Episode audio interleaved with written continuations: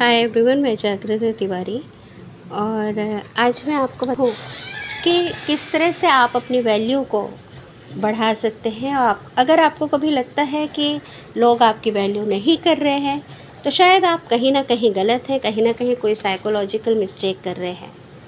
इस ऑडियो में मैं रॉबर्ट जेनेर की book the 48 laws of power की मदद से मैं ऐसे 7 रूल्स आपको बताने वाली हूँ, 7 साइकोलॉजिकली मिस्टेक्स जिनकी वजह से आपकी वैल्यू सोसाइटी में कम हो जाती है, या फिर इन्हें आप अगर इन मिस्टेक्स को कवर कर लें, फिक्स कर लें तो आपकी वैल्यू बढ़ जाएगी।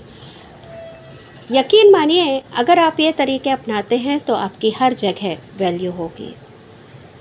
सबसे पहले है कि लेट योर एब्सेंस फील। अपने मौजूदगी को हर जगह कम से कम दिखाइए। लोगों को आपके कमी का, आपकी एब्सेंट का फील करने दीजिए, तभी आपकी वैल्यू होगी। पहली चीज़ कहते हैं ना कि कहीं अगर बार बार जाएं, अगर सोना भी बरसे और वहाँ पर भी आप बिना बुलाए जाएं तो आपका अपमान होगा, आपकी बेइज्जती होगी। तो लोगों को आपकी कमी का एहसास होने दीजिए। एक छोटा सा इंसिडेंस है कि एक इंसान बहुत हार्ड वर्किंग है, बहुत स्मार्ट है और ऑफिस में लोग कंटिन्यू वो डेली जा रहा है लोगों को और अपनी पूरे 100% दे रहा है, लेकिन उसका बॉस उसे कभी रिकॉग्नाइज़ नहीं करता, ना ही उसके इम्पोर्टेंस को कभी समझता है। इसी बीच उसने मुश्किल से 15 दिन के जो वेकेशंस लीव में चला गया, तब उसके बॉस को पता चला कि उस इंसान की क्या वैल्यू है, क्या कीमत है और कितने का लॉस हुआ है उसे। और इस तरह से जब वो आया तो उसके उसको एक अलग ट्रीट किया गया, अलग तरह से ट्रीट किया गया और सभी लोग जितने भी थे उस एक अलग नज़रों से उसके देखने लगे। उस माहौल, उस एटमॉस्फेयर ही उसके लिए बदल गया। तो यहाँ पे जब उसने अपनी इम्पोर्टेंस उस सोसाइटी में, उस एटमॉस्फेयर में ऐड कराई, तब उसकी वैल्यू बढ़ी। तो फर्स्ट रीज़न यही है कि अपने एब्सेंस को भी कभी कभी फील कराइए। सेकंड है stand above the crowd.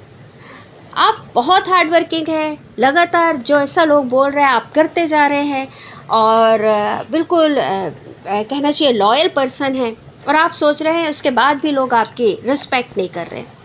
Simple सी बात है ना कि आप जैसा सभी कर रहे हैं आप भी लगभग वैसा ही कर रहे हैं, और उस क्राउड में आप अपना 100% दे रहे हैं और सोच रहे हैं कि लोग आपको, आप पर ध्यान दें, आपको रिकॉग्नाइज़ करें। हो ही कैसे सकता है जब आप उस भीड़ से खुद को अलग नहीं करेंगे। आपके जेस्चर, आपके बिहेवियर पैटर्न, आपके बोलने के तरीके से, आपके काम करने के तरीके से अपने आप को रिकॉग्नाइज़ करवाइए लोगों को, और जहाँ पर भी हो अपने काम का प्रचार ज़रूर करिए, उसमें शर्म मत करिए, क्योंकि यही वो चीज़ें होती हैं जो आपको दुनिया से अलग करती है। और जब तक लोगों को आप क्या कर रहे हो, आपके काम के बारे में नहीं पता चलेगा तो वो लोग आपको क्या समझेंगे, आपको उसी एक भीड़ का हिस्सा समझेंगे। तो जहाँ मौका मिले अपने काम को लोगों को ज़रूर बताइए, उनसे अपने काम के बारे में बताइए, उससे आपकी एक अलग वैल्यू ऐड होगी। थर्ड होता है कंसील योर इंटेंशन। कुछ लोग होते हैं बहुत ज़्यादा इमोशनल हो जाएंगे, या फिर कुछ होते हैं कि अपनी इम्पोर्टेंस बताने के लिए बड़े बड़े वादे कर देते हैं, या फिर कुछ होते हैं कि इमोशन में बह जाते हैं और कुछ ऐसे शब्द मुंह से निकल जाते हैं जो उनके लिए भारी पड़ जाते हैं। एक जार निकोलस की कहानी है, राजा था रशिया का। उसने किसी को एक रिवोल्यूशनरी एक्ट करने वाला एक बंदा था, क्रांतिकारी था जो, तो वो उसने बहुत बड़ा बोला था, वो उसने जेल दे दी। उसने राजा के खिलाफ कुछ कहा, उसको जेल दे दी। और उस समय ऐसा था कि तुरंत फांसी दे दी जाती थी। तो राजा ने जैसे ही उसको फांसी लगाई और किस्मत से उसका फांसी वाला वो फंदा टूट के गिर गया। अब वो इंसान क्योंकि क्रांतिकारी था, लोगों को क्रांति में उस किसी पर्टिकुलर एम के लिए वो काम कर रहा था, तो उसमें वही जोश भरा हुआ था। जैसे ही वो फांसी का फंदा गिरा तो वो बहुत खुश हो गया और बोलता है मैं अपनी मतलब कहना चाहिए इमेज बढ़ाने के चक्कर में भारी भीड़ में उसने ये कह दिया कि देखा, जिस देश में एक फांसी के फंदे की रस्सी भी मजबूत नहीं बनती बन सकती, वो देश क्या प्रगति करेगा। राजा तक ये बात पहुंच गई। राजा ने उस आदेश को तुरंत फाड़ा जो उसके फांसी को लिए बचाने को था और वापस उसको फांसी में लटकाया, लेकिन इस बार रस्सी नहीं टूटी। तो यहाँ पर सिर्फ उसके एक शब्द ने उसकी जान ले ली। यही वो चीज़ होती है कि हमेशा अपने इंटेंशंस को कंसील करके रखिए, सीक्रेट्स को छुपा कर रखिए। अगर अंग्रेज भी इस देश में 300 साल तब तक उन्होंने राज किया जब तक उन्होंने अपने सीक्रेट्स को बचा के रखा, और अगर वो शुरू से ही अपने सीक्रेट्स ओपन कर देते तो निश्चित है इस देश पर कभी राज नहीं कर पाते। तो उन्होंने अपने सीक्रेट्स को, आप जितना अपने सीक्रेट्स को कंसील करके रखेंगे, एक रहस्यमय व्यक्ति बनेंगे, उतने ज़्यादा सक्सेस की गारंटी आपके साथ होगी और पावरफुल बनेंगे। इसके अलावा हमेशा कम कहिए, जितना ज़रूरी हो उतना ही कहिए, और जो चीज़ें आप पूरा कर सकते हैं उतना ही लोगों के सामने बोलिए।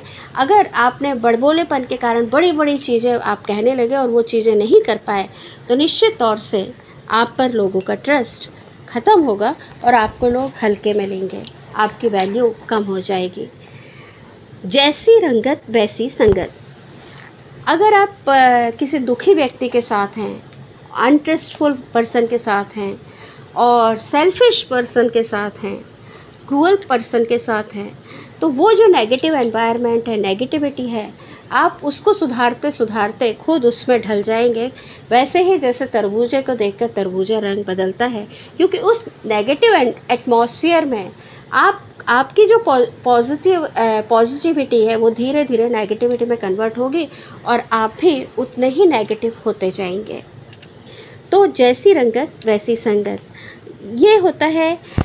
इसीलिए हमेशा पॉजिटिव एटमॉस्फेयर के लोगों के साथ रहिए, और जो इंसान आगे ग्रोथ में बिलीव करता है, जो प्रोग्रेसिव माइंड का है, उन लोगों के साथ रहिए तो आपकी ग्रोथ बहुत तेज़ी से बढ़ेगी। लेकिन आपने ये सोचा कि मैं इमोशनली दुखी इंसान को और खुश करने के लिए इसकी मदद कर दूं, तो आप भी उस ग्रिप में आ जाएंगे और अपने आप को भी लॉस्ट कर देंगे।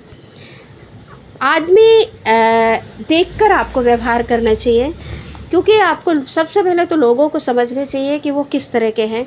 कुछ लोग लालच से मानते हैं, कुछ लोग सेल्फ रिस्पेक्ट वाले होते हैं, और कुछ लोग जो होते हैं कि वो उन्हें उनका इम्पोर्टेंस दिखा दो, यानी कि अपने आप को सुपीरियर समझते हैं, तो उनके साथ किस तरह से व्यवहार करना है और किस तरह से आपको अपनी चीज़ें मनवानी है, ये चीज़ें भी आपको आनी चाहिए। इससे क्या होगा कि आप जब आदमी को देखकर व्यवहार करते हैं तो लोग आपको हर्ट नहीं कर पाएंगे। दूसरी चीज़, आप लोगों को समझ जाएंगे तो उसी के अनुरूप व्यवहार करेंगे और आपके दुश्मन कम से कम होंगे और दोस्त ज़्यादा होंगे। एक चीज़ और है कि अक्सर देखा जाता है कि अपने ही, चाहे वो रिश्तेदार हो चाहे फ्रेंड हो, उनमें जलन और ईर्ष्या, कंपटीशन की भावना बहुत ज़्यादा होती है। तो इसलिए उसमें इस वक्त आपको उनसे कंपटीशन नहीं करना है, बल्कि उस समय उनको ही ये शो करिए कि आप ही सुपीरियर हो। और आप इस समय जब अगर आपने अपने कॉम्पिटिटर को एहसास दिला दिया कि वो ज़्यादा स्मार्ट है, तो वैसे ही आपकी जीत पक्की हो जाती है, क्योंकि वो आपके फेवर में काम करने लगेंगे और आपके दुश्मन भी कम होंगे। इसके अलावा आपकी कैलकुलेटेड वैल्यू होनी चाहिए, मतलब कि अगर आप में अपनी रेपुटेशन के लिए बहुत ही ज़्यादा सिंसियर रहिए, स्मार्ट रहिए। जैसा आपकी रेपुटेशन होगा, लोगों के व्यवहार आपके लिए वैसे ही रहेंगे।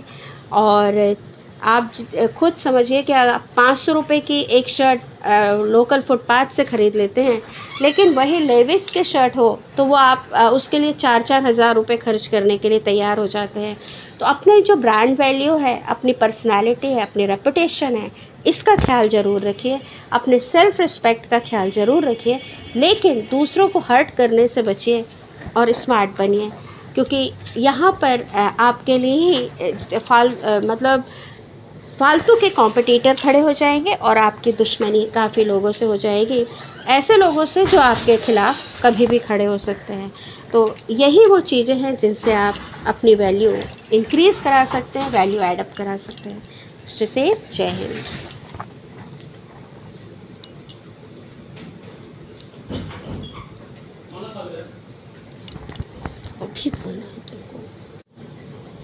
एक इम्पॉर्टेंट टिप कि जब किसी से काम कराना हो तो इमोशनली मत बनिए, ना ही ये एहसास कराइए कि हम इसके लिए इतना कर रहे हैं, इसको इतना ही करना चाहिए या ऐसा, तो कोई वक्त पे आपके काम नहीं आएगा जब तक उसका भी म्यूचुअल प्रॉफिट ना हो। तो हमेशा अगर आपको किसी से काम लेना है तो म्यूचुअल प्रॉफिट के बारे में बात करिए कि ये काम करोगे तो तुम्हें भी इतना फ़ायदा होगा।